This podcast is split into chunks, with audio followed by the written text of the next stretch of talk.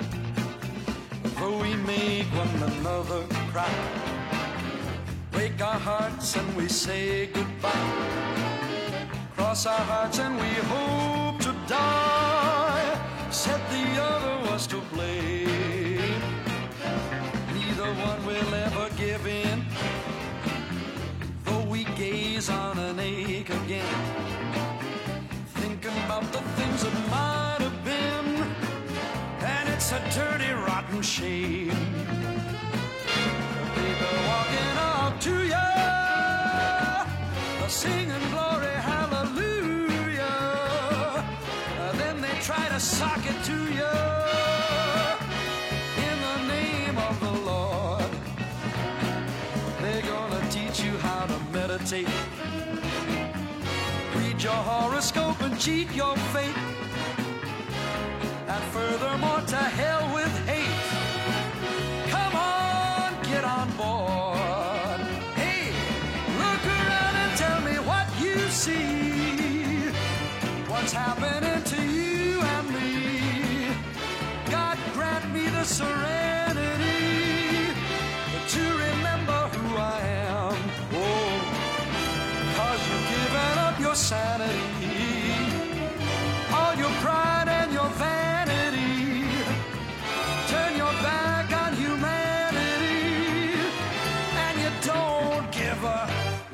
da da da da.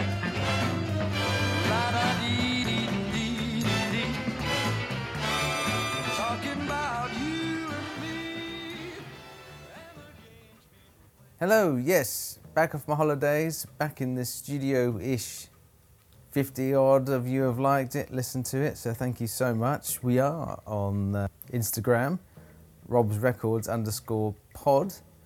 Should you wish to have a look at some of the uh, pictures I posted from my holiday, and a couple, I think, reels or stories.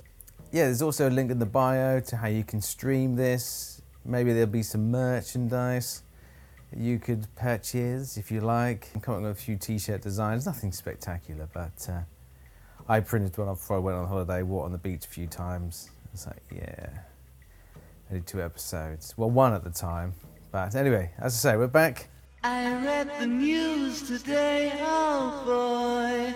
A sex addict is suing Twitch for $25 million because hot female gamers allegedly made him masturbate so much that he had chafing on his penis.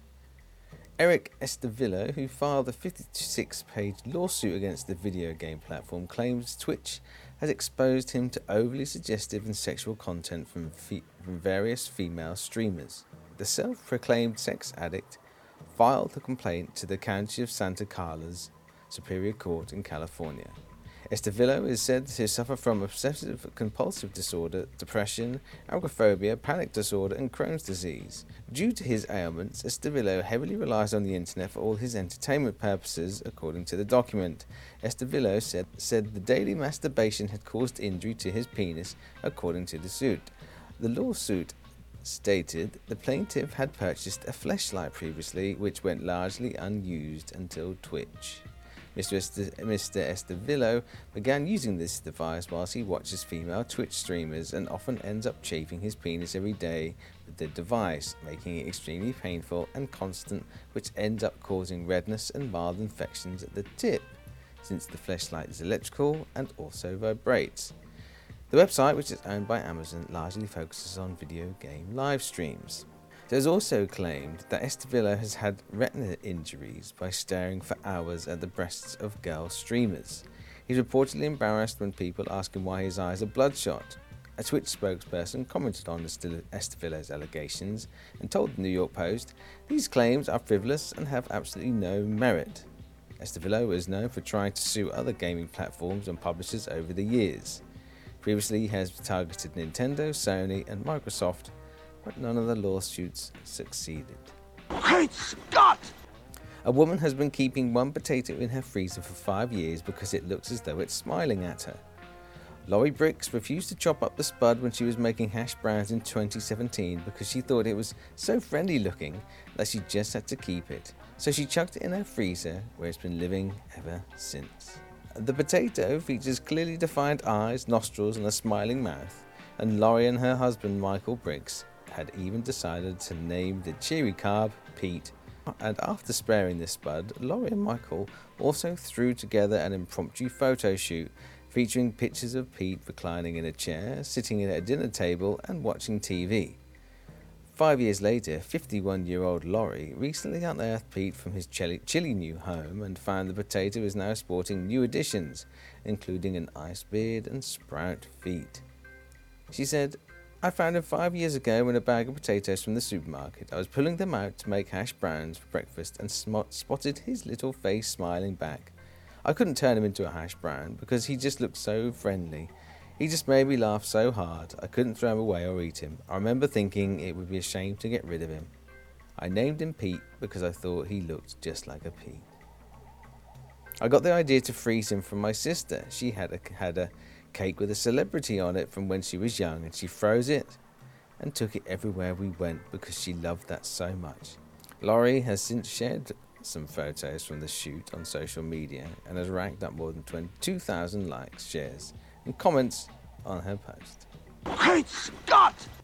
A woman has been banned from owning animals for life after feeding her pet monkey kebabs and offering it cocaine, with distressing footage also showing the poor marmoset being flushed down the toilet. Mother of four, Vicky Holland, 39, was filmed subjecting deliberate infliction on her pet monkey Millie, who has now been rehomed at a specialist facility. Footage showed Holland offering Millie cocaine, holding the drug in her hand while asking, Want some coke? Lick my fingers. She was also seen feeding Millie kebabs, sausages, and burgers and encouraging the dog to chase the terrified marmoset. Millie's abuse was uncovered when Holland and her partner Russell Cox were found to have cocaine hidden in a stash of Kinder eggs at their home, with police finding drug paraphernalia and chocolate eggs containing £1,600 worth of cocaine. A proceeds of crime hearing was told the couple made almost £40,000 from their cocaine business. Monkey business. Great Scott! Next up is what I like to play a little games. The introduction, sorry, not the introduction, that's a completely different website, and I don't want you to go there. No, the last five seconds of a song. Uh, so I will play you this last five seconds. You have to listen, guess what it is. I might give you some clues in the interim. Here's the indent.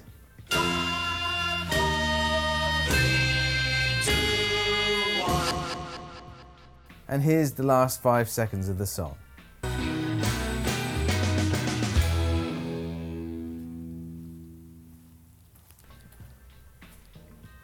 So it's a band that formed in the 1990s. Four of them. Guitarist left, then came back. Let's two one more time.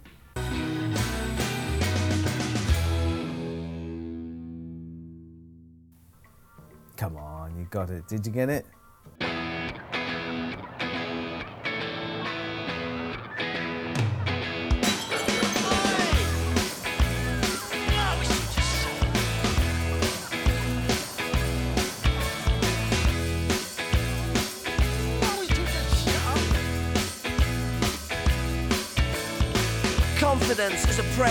Habitual voyeur of what is known as. A morning suit can be avoided if you take a route straight through what is known as. John's got brewer's group, he gets intimidated by the dirty pigeons. They love a bit of him. Who's that gut lord marching? You should cut down on your pork life, mate. Get some exercise.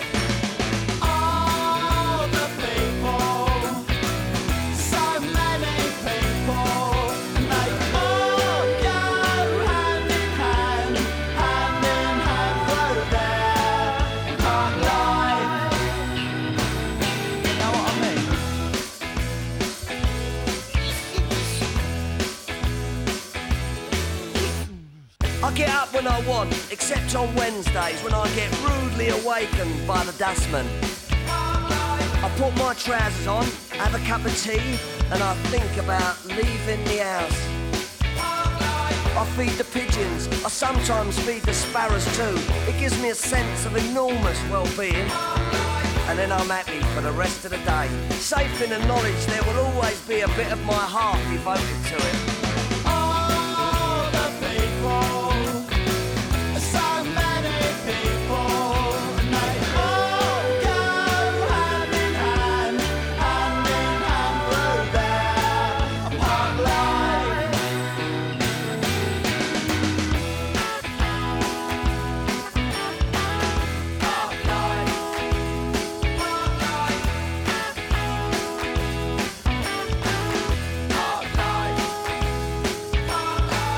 Got nothing to do with your four sprung dirge technique, you know.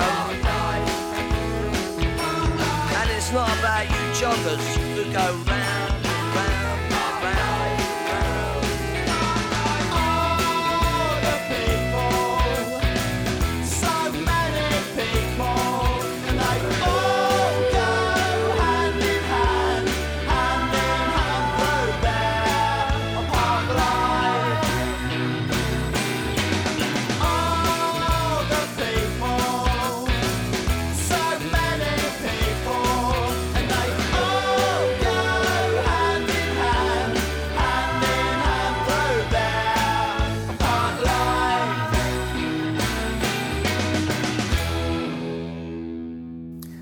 incidentally, Phil Daniels, the narrator of that song, was meant to recite a poem over the instrumental from the Parklife album, The Debt Collector.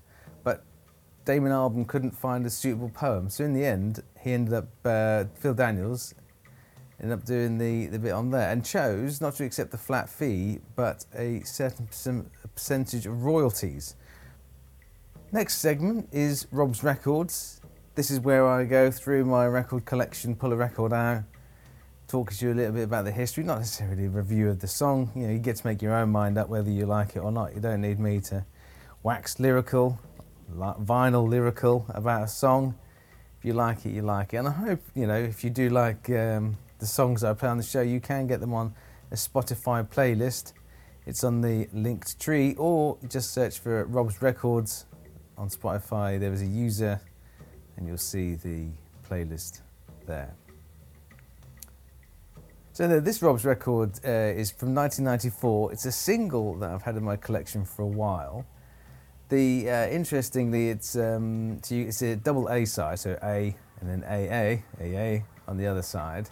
The A side is uh, Shadow of the Sun live, recorded at Wolverhampton. That was part of Paul Weller's Live Wood album that's coming out. So this was obviously a, a promotional piece to that. That that seven inch side, the A of Shadow of the Sun, is 45 RPM. The flip side is um, uh, a remix to a song Sunflower, and then there's another remix by Portishead of the Wild Wood song. So just a little bit about Portishead. I think 1992, 94, I can't remember. They released their debut album Dummy, where we're known as the kind of pioneers of, uh, of trip hop, which will be a whole new show, a segment. I'll do a show on uh, on trip hop. But yeah, Dummy, I think the song you may be familiar with, should you want to look for them on Spotify or YouTube or whatever, is Sour Times. The, the remix to the song is very similar to the, the type of music you would expect from Portishead. So yeah, the, the record was given away free with the NME. I think it's probably one of the few times I've purchased the NME. There was uh, there was always copies floating around in the, the college library, or some kid would have it in the refectory. But I was never never one for, for reviews. You know, I, I've got, I've got a few um, like Uncut magazine. I think I bought it in March. And I don't know. It's it's good to get kind of get some ideas of, of what's coming up, but I don't know. it's- I generally like to make my own mind up. I've always been, you know, when you've seen something like fantastic or a review, it's almost like, oh god, I've got to like it now. Uh, you know what I mean? Is, so um, anyway, so the record. Um, is the only the only time you could read it, or the only format you could get this in was uh, via this record, the seven inch. It's available on eBay, by the way. I just had a look. It's uh, I think five quid. I mean, if you're into into well, I think it's a uh, you know three songs, value for money definitely. And as I was saying, there's some stuff. Is the remix? Brendan Lynch. He uh, does a lot of remixes for uh, for Paul Weller. I think during so Paul Weller, as you may know, or may or may not know, started off his career in the Jam as the lead guitarist, singer, songwriter, then left, created another band, Star Council, and then finally Paul Weller solo albums. So first solo album was self-titled. Paul Weller had fantastic songs on there like Remember How We Started, Bull Rush, and Above the Clouds. There's a remix for, I think there's a song on there at the end, finishes with Cosmos. There's a remix by Brendan Lynch. And he did some remixes for that, all the singles. Because this is the thing, you'd get some artists and the singles that they release, you just get a load of throwaway kind of B-sides. But these were different. You'd get like some live stuff or BBC ses- sessions or, as in the like with Oasis, they'd write completely new songs. Same with Paul Weller. And that'd be the reason why you'd want to buy these singles and, you know, invest in, you know, and the charts actually meant something. I mean, with download charts now, I just, I don't know, I, I don't get the, uh, the whole chart rating. I don't think it's the same. You've got so many different means and ways to listen to. And I think owning music's really important too. I know I mentioned about Spotify and streaming a bit. That's more more of a convenience. But I think the, the physicality of it all. I mean, what I've done. I mean, when I when I'm now playing these records, part of the joy of, of you know doing the Rob's records is that I'm actively seeking things out. I know I mentioned Lindia in the last show about 45 and 33, which we'll go over in a little while. But no, Rob's records, the the Paul Weller Wild Wood, Sheared Sheared Sheared Wood remix, fantastic. You can get it now as a deluxe uh, via the deluxe edition of Wildwood. So there is that clean version, and it, like I say, it's available on the Spotify playlist. But here is the seven-inch version at 33 uh, and a third RPM, which I'll talk about the importance of in a little while.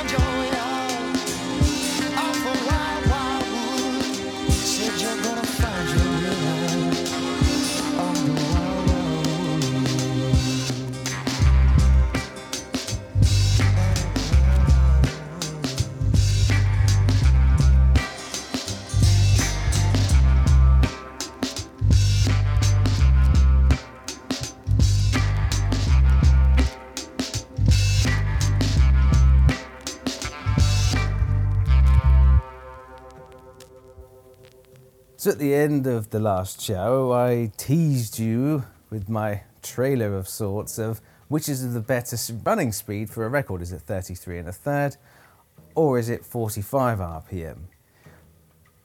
So just to begin with a little bit of history, I guess what is RPM? It's revolutions per minute. It's about how many times a record will spin round for. So 33 and a third, 45 RPM. So 33 and a third is normally with a 12 inch record. And with a 7 inch, you would expect it to be 45 RPM. Previously, when the first records came out, they were 78 RPM. Uh, I think it was Thomas Edison in 1877 created the first recording uh, or records. Um, they'd be hand cranked, so the speed used to vary. I think it was between like 75 RPM and 80 RPM. And then some bright spark a few years later invented the motor which would then provide a, uh, a static revolutions per minute. And I think the 78.4, I think, RPM was known as the kind of peak performance for these things. And, and naturally, as technology progresses, I think it was some years, probably 1925 ish, that 33 and a third records came out. And I think, generally speaking, the, the reason for a 33 and a third was just to do the amount of uh, information that you can fit on one side. So, that, incidentally, that is seven minutes for seven inch. So that's run at 33 and a third. And for a 12 inch, it's 19 and a half minutes. So 45 RPM, sorry, 7 inch is 5 minutes, and a 12 inch uh, record running at 45 RPM is 14 and a half minutes.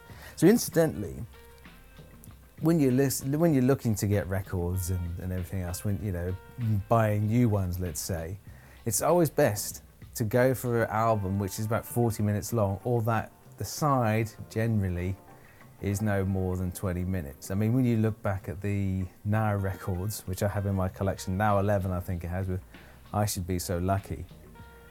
And Give Me Hope, Joanna, and Come On Everybody, to name but a few. And I was on my mind, that's it, by the, the Pet Shop Boys. But yeah, the, the more record, the more songs that you fit and more kind of minutes you try to squeeze on one side, then what essentially you're doing is you're narrowing the grooves to the record and you lose that kind of bass that sounds very tinny. So yes, going back to 33 and a third, 45. So yeah, I think from the 1925s, I think 33 and a third took off, and then obviously uh, people were coming up with smaller things with you know singles and everything else when you'd release a single um, as opposed to a whole album. Because before it used to be great big orchestral classical pieces, so you'd have you know you would have the means to want to listen to 40 odd minutes as opposed to a single which is probably two and a half minutes long. So, which is the better speed, 33 and a third or 45?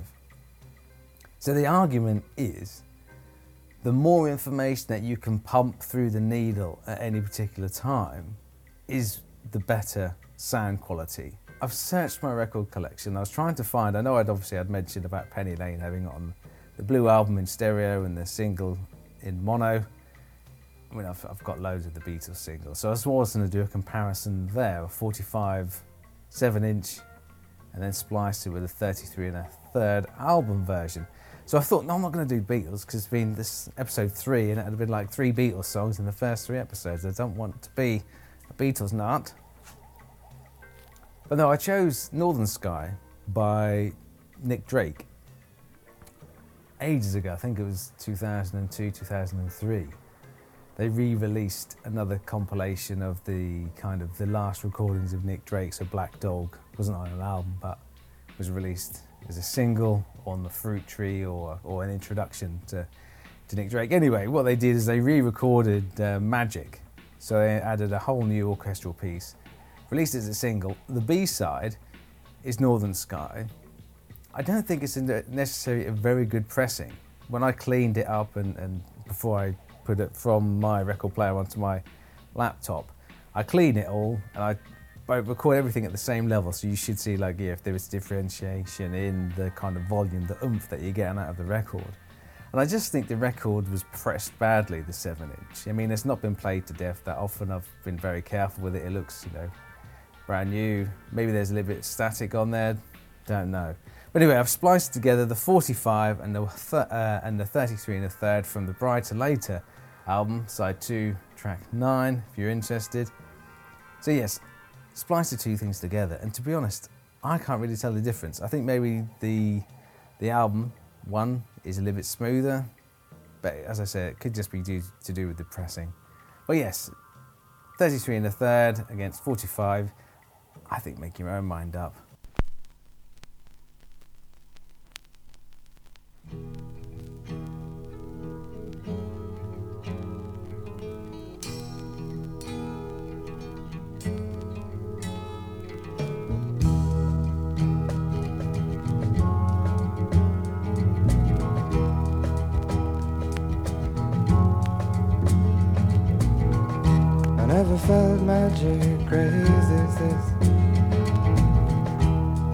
Saw moons, knew the meaning of the sea.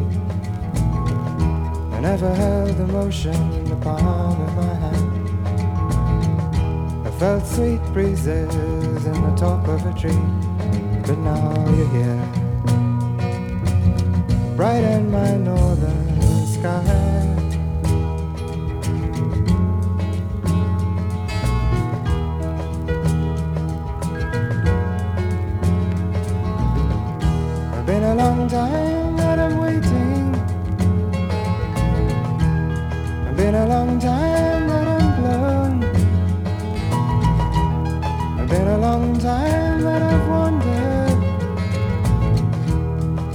The people I have known.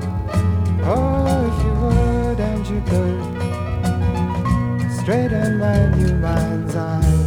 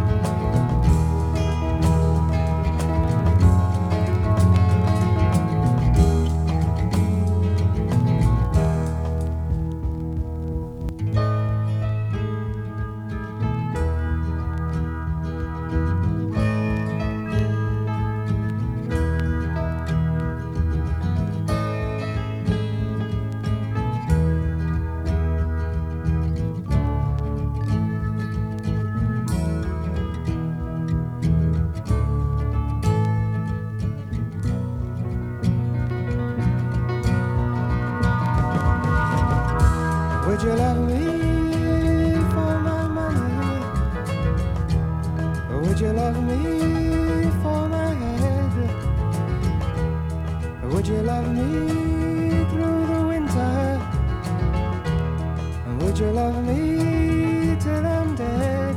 Oh, if you would and you could, I come blow your horn on high.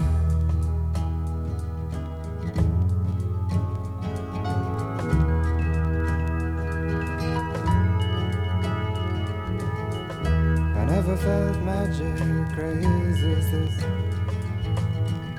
I never saw moons, knew the meaning of the sea.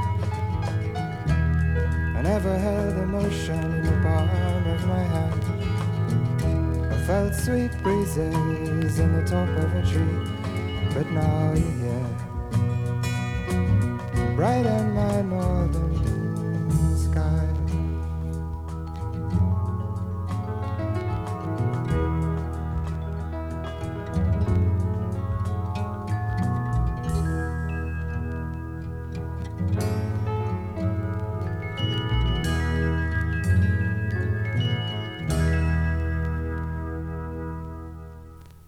So the final part of today's podcast is Please Release Me. This is the original album that Primal Scream recorded for the Give Up But Don't Give Out, released in the early 90s, the uh, album after Screamadelica. At the time, they'd gone off to Memphis, worked with this record, record producer Tom Dowd, who'd known with Aretha Franklin, the, the Memphis Horns, recorded lots of different artists for for Motown, Atlantic, um, those kind of things. Soul. Primal Scream what to go. They ended up recording this album, and it was just forgotten about because it came back. They'd listened to it. I think Alan McGee, the head guy at Creation, had listened to it and thought actually it's not right. They got George Clinton in from Funkadelica. This other dude in to remix. I think it was Jailbird and Rocks, and then that's the album that was released and everyone knows about. It wasn't until 2017, I think it was, the guitarist, when he was sorting out through loads of tapes, that he found the uh, an old A60 cassette recording of these uh, these these Memphis soul sessions.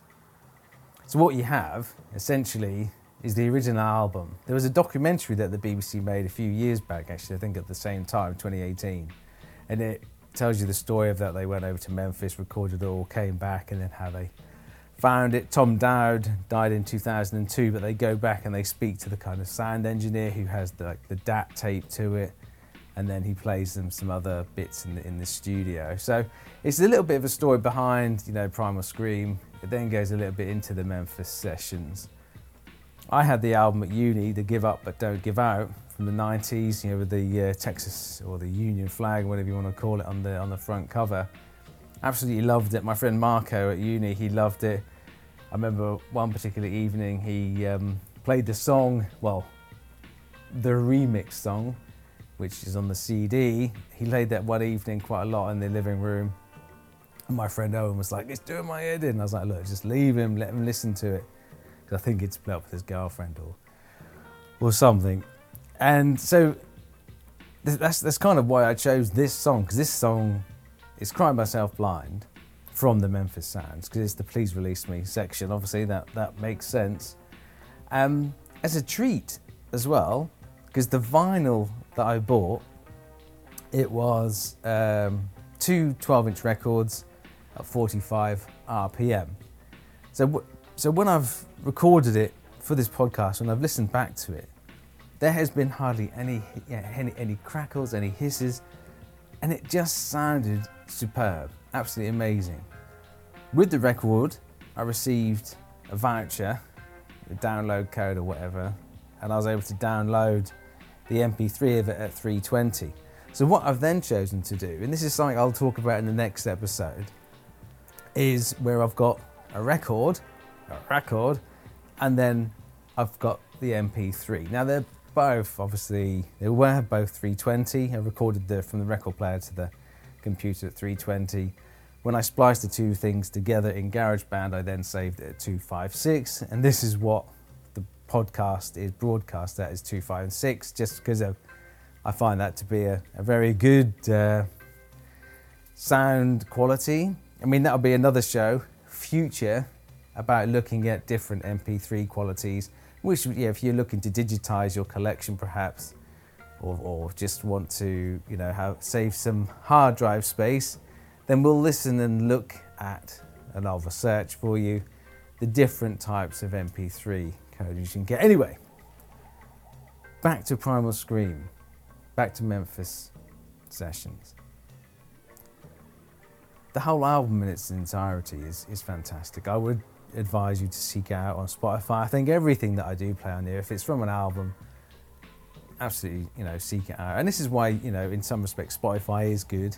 You can press the three dots next to it when you're playing a song, do a radio, which is the songs that sound similar to that, or you know the album that you you know this song is is is plucked from. I mean, Northern Sky from Bryter Layter by Nick Drake, fantastic. Don't know too much about Mel Torme at the beginning of the show, which is funny. I always think that the um, the lyrics are a bit sloppy to begin with, but it's kind of made up for with the uh, the killer bass line. So yeah, I'll leave you with the version, the spliced version. There is such a distinct change, but it's mainly due to the speed. So I am going to look at seeing if my record is running slightly faster, but it sounds fine to me. Everything, you know, everything else is uh, is fine. Maybe maybe that's the way it's meant to be. Who knows?